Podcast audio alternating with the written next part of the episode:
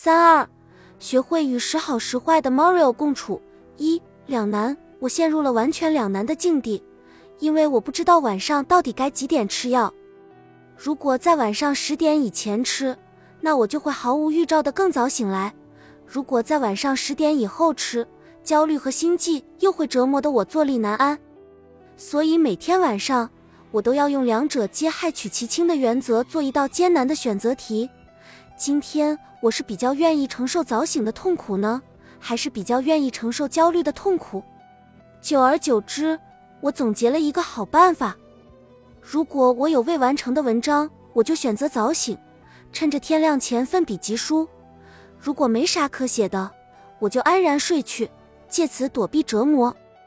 二、寓言这个选择题让我想到一个众所周知的庸俗寓言故事：有一个老婆婆有两个儿子，大儿子卖伞，小儿子晒鱼干。其实故事原本不是晒鱼干，但是我忘记了，就自己杜撰了一个你们知道的。这不是重点。每当天下雨，老婆婆就忧愁地说：“哎，小儿子怎么晒鱼干呀？”每当天放晴，她又苦恼无比：“哎，大儿子怎么卖伞呀？”有人看她天天闷闷不乐，宽慰她说：“婆婆真是好福气啊！天晴的时候，小儿子鱼竿就晒得好了；下雨的时候，大儿子的伞就畅销了。”婆婆听罢，恍然大悟，从此和王子过上了幸福快乐的生活。呸呸呸！从此天天乐呵呵的，喜笑颜开，过上了幸福的冒泡的生活。三，收集这个寓言故事告诉我们，事情本身是没有好坏之分的，整个事件的性质会随着看问题的角度不同而不同。所以，当我们感到痛苦时，不妨换个角度看问题，就如同我每天面临的选择题一样。我早些吃药，我就能完成我的文章；我晚些吃药，我就能安享睡眠。这样想起来，岂不是美滋滋了？再退一万步讲，我要是没有患上这个毛病，没有这些有趣的体验，我怎么能完成这么真实的纪实文章呢？是上帝派我去收集写书的素材的。他觉得差不多该把我降临于世的使命交给我了。现在的我这样想，没错，我还指望着拿它吹一辈子牛呢。哈哈。四家务，无论你是因为什么原因赋闲在家，想在老妈那里维护好自己的尊严，唯一的办法就是积极做家务，不管是抹桌子、拖地板，还是整理收拾房间。你一定要显示出一副乐于给妈妈帮忙的样子。今天为了迎接远道而来的亲戚们，我妈一大早就在厨房忙活开了。我瞅准时机，在我妈旁边谄媚的忙活着。但讲真，这可真难为了我这个平时十指不沾阳春水的仙女了。我妈发出各种指令：把头择掉，把皮剥掉，看看熟了没。可是啊，我怎么知道哪个是头？怎么剥皮？怎样算熟？我一边手忙脚乱的帮着忙，一边心想：生活中的柴米油盐酱醋茶真是纷繁复杂，还有点怀念病院里衣来伸手、饭来张口的日子了。五，潜藏住院初期，我的脑子里永远回转着这样一个问题：为什么是我？为什么偏偏是我？这世界上这么多人，为什么偏偏是我得这个病？因为百思不解，所以有很长一段时间，我像祥林嫂一样，整天整夜的自怨自艾，默默流泪，诘问上苍，怨天怨地。我爸老是和我强调说，这世间又不止你一个人这样，有太多太多人有这样的病了。我无法被这句话说服，因为我人生至此。就只接触过一个抑郁患者，那就是我自己，而我旁边的其他人都一副喜喜乐乐的样子。后来随着病情好转，我的心情暴雨转阴，我对这个问题的答案也就淡然处之了，全当给自己上了一课吧。我想，至少现在说起抑郁症，我可以毫不脸红的吹嘘说，我已经是半个专家了。我甚至觉得病区护士长的抑郁症宣教，都不如我说的头头是道。所以现在的我觉得自己天赋异禀，完全可以用另一种角度审视这个世界了。然后我渐渐的发现，原来自己身边的人，并没有我想象中的那么快乐。因为自从我得病以后，身边的抑郁症患者像找到了组织似的，一个接一个的浮出水面，揭下面具，亮出身份。有些人简直让我觉得不可思议，他们中。有我爸的朋友，有我闺蜜的妈妈，甚至有我非常亲近的姐姐。原来，在所有快乐的假象下，潜藏着这么多的暗潮汹涌。原来，在明媚阳光的照耀下，有那么多看不见的无可奈何。还是那句话，人生在世，众生皆苦，而谁又能比谁好多少呢？六，噩梦，我又开始发噩梦了。噩梦的素材很丰富。过去二十多年里，所有不开心的是循环播放。奇怪的是，其中有些不好的事情，在梦境提醒我之前，我都已经完全忘记了。每每醒来，我咀嚼着一路走来的辛酸苦涩，都想分个身出来，摸着自己的头说：“能活到现在不容易啊，不容易啊，老铁。”七解梦，其实我记得。在患病初期，我常发噩梦，常常突然在熟睡中，身子控制不住的一抖，就夜惊似的醒来。我想到弗洛伊德在《梦的解析》一书中说道：“如果你频发噩梦，那你可能真的罹患了某种生理疾病，因为在睡梦中，身体上的不适会越发强烈，从而通过你平时的感知力具象化成具体的梦境。比如你梦见大火。”那极有可能你真的很热，你梦见在到处找厕所，那你可能真的被憋急了。如果你梦见海洋，那你可能尿床了哟。拿梦见大火举例，身体上的不适会越发强烈，排除其他感官的打扰，热的感觉在睡梦中更加明显。你平时的感知力，火的感觉是很热的，靠近火源会让人感到非常热，具象化为具体梦境。你的身体在睡梦中对热更敏感，火是热的一种具象表征。你梦见大火。再比如我，我一旦在某段时间感到压力巨大，就会梦到自己参加高中考试。所以大部分人毕业以后至少摆脱了考试的折磨，我却真真正正考了一辈子的试。对此，按照我们弗洛伊德大叔的理论，压力的感觉在睡梦中更加明显。我的大脑通过感觉匹配，搜寻出曾经的高中考试给我带来过类似压力的感觉。我梦见我参加高中考试。大家有兴趣可以看看弗洛伊德的《梦的解析》，书中对梦这个现象有系统的分析。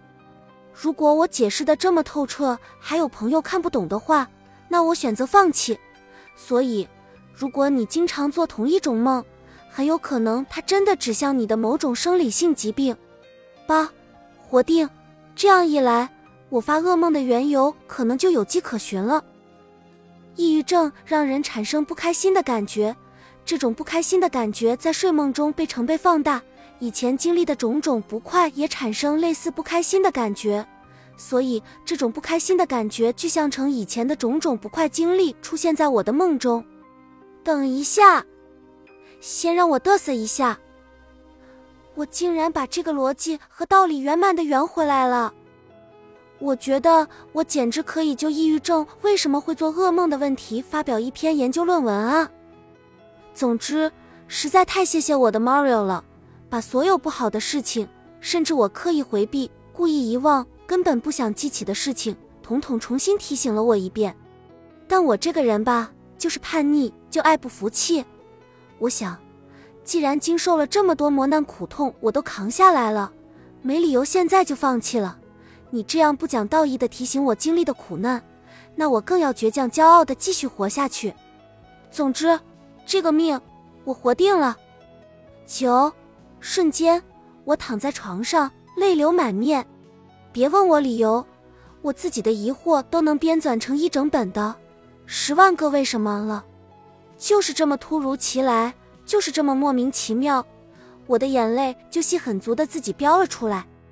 现在我觉得自己瞬间哭泣的技能都能秒杀好多娱乐圈的一线小花旦了。十，暗黑，我实在控制不了这种暗黑力量，只能边哭边吸鼻子，感觉吃了一大碗鼻涕。我所有的乐观主义也都在瞬间不成立了。什么祸福相依啊？什么磨难是生命赐予的礼物啊？什么抑郁是创造力的附属品啊？什么要和抑郁症和平共处啊？都给我一边去吧！现在的我只想不顾形象的对着大黑狗 Mario 破口大骂：“你这个狗东西，还长得这么黑，还好意思这样折磨我！”十一。屁话，抑郁这东西真的很妙。不发作的时候，你会觉得这病就是个鸡毛蒜皮的小事，你完全可以掌控，所以人生还是多姿多彩、有点意思的。但一旦发作，你就会发现你自己所有的力量和坚持都无济于事。他随便对你勾勾手指，你就能立马缴械投降，跪下向他顶礼膜拜，每分每秒都想离开。你之前所有积极的理论和自认为坚实的体悟，也都在一瞬间崩塌，化成泡影。因此，抑郁症严重到一定程度，什么自我调节都是屁话。这与什么心态啊、意志啊屁关系没有。所以，旁人的劝慰，即便金口玉言、字字珠玑，在患者眼里也全都是清一色的废话。这时候，一句“你乖乖吃药吧”，听起来还比较贴心。哭也哭完了，鼻涕也吸干了，药也吃完了，人也舒服了。抑郁症就是个鸡毛蒜皮的小事呀，我下次一定可以掌控它。人生还是多姿多彩，有点意思的。耶，十二，反复抑郁症的痛苦还来源于它的难以根治，你必须接受它像家常便饭般的反反复复。患病初期。我非常爱憎分明，状态好了的时候，我会觉得自己已经痊愈；状态不好的时候，我又会觉得自己永远好不了了。后来，随着药物的起效和自身认知的扭转，我逐渐意识到，反复是一种正常现象。Mario 的状态也会时好时坏，所以你必须接受病情的反复，这一点对治愈非常重要。你们看我。接受正规治疗那么久，就算熬到了出院，有时候还会控制不住的多愁善感、悲天悯人，甚至嚎啕大哭呢。十三，老铁，除了我以外，对面男病友的状态也同样不稳定。因为现在我俩相距甚远，所以我俩在病区里的口头禅“老铁，你那儿有没有吃的”，已经转化成了“老铁，我今天又不太舒服了，你呢？然后我们聊着聊着，我就会宣誓般郑重重申我们的誓言：活着，老铁。但是他每一次发病都与那个莫名其妙的女同学有着或多或少的关系，所以我没由来的对那个女生生出一股子厌恶来，然后就非常心疼她无怨无悔、任劳任怨的女朋友。有些人什么都不做就可以不劳而获，有些人。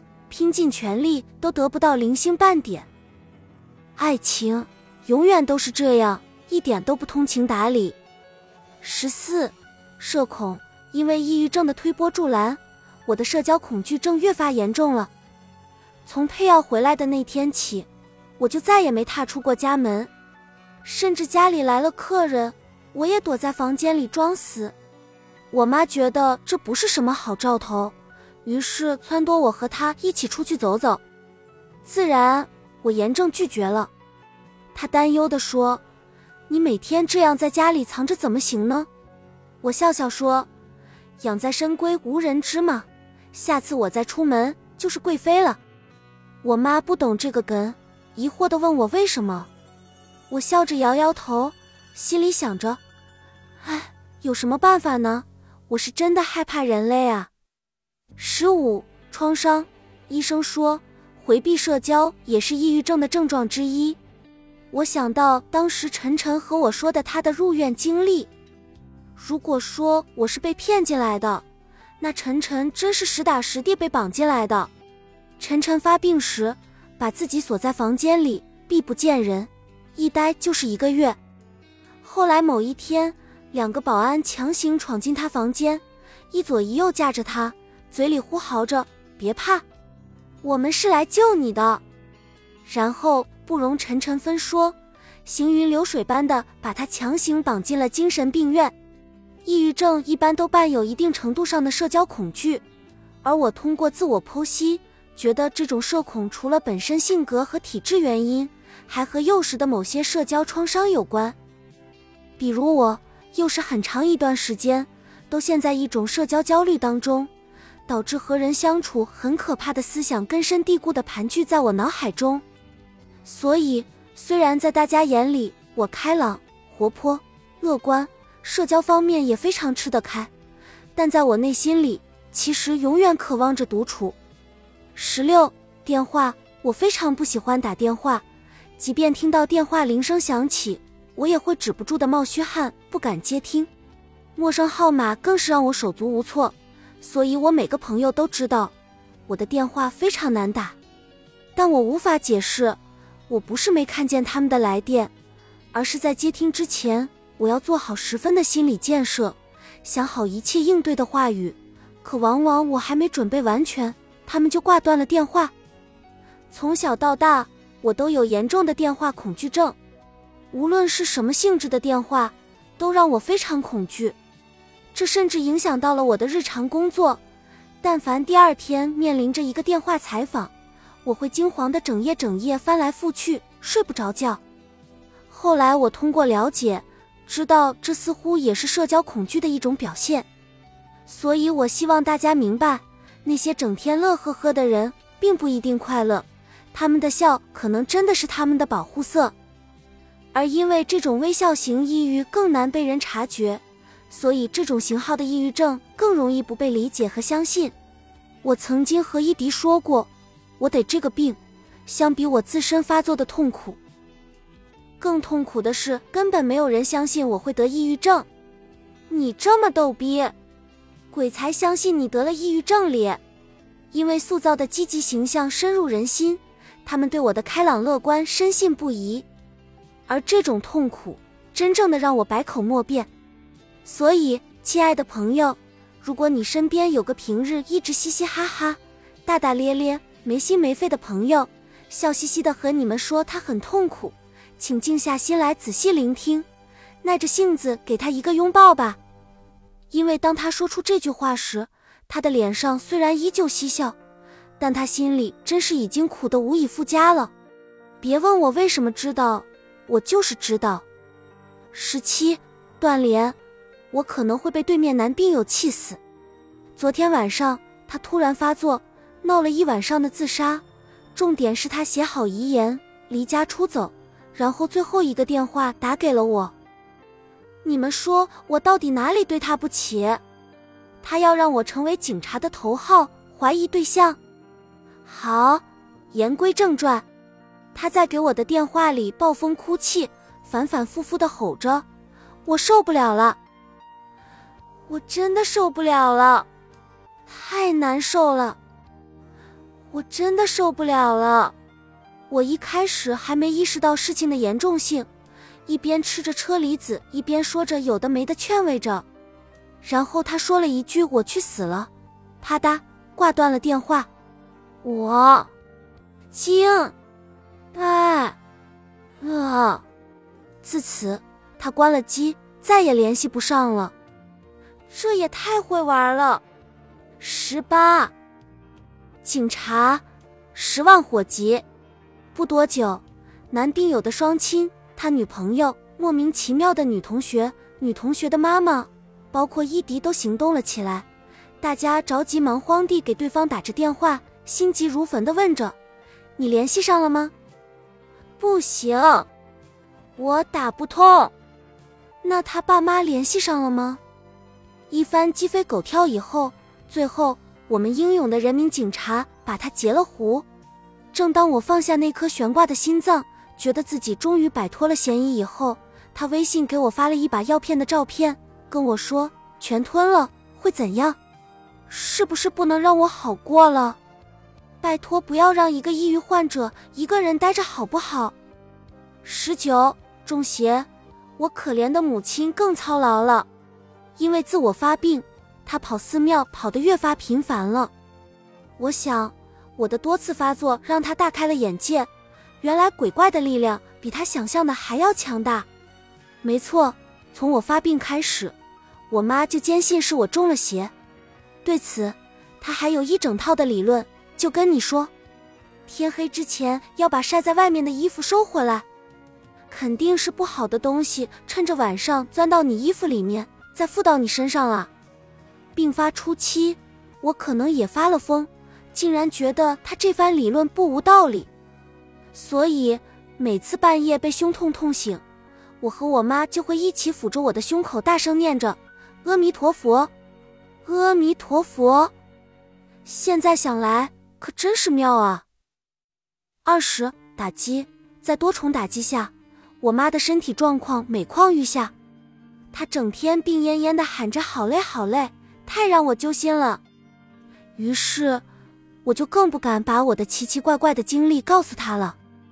一方面我怕吓到她，另一方面我觉得她要是知道了，会趁我睡着偷偷给我灌香灰水。所以，在我妈面前。我这位社会闲散人员每天都表现出一副未来无限光明的高昂模样，但这似乎并没有安慰到他支离破碎的心灵。二十一学坏一天，我妈面色苍白，手摸着胸口说：“胸口痛啊！”把我和我爸吓得一激灵。然后我看我爸一副欲言又止的样子，寻思着是不是当着我的面有些话不太方便，于是。我便偷偷溜回了房间，结果我还没进房，就听到我爸对我妈压低声音说：“好的不学，学坏的，你可别学女儿生这种病啊！”我爸这秃头老头嘴可真损啊！本集已经播放完毕，感谢您的收听，喜欢请点赞关注主播，主页有更多精彩内容。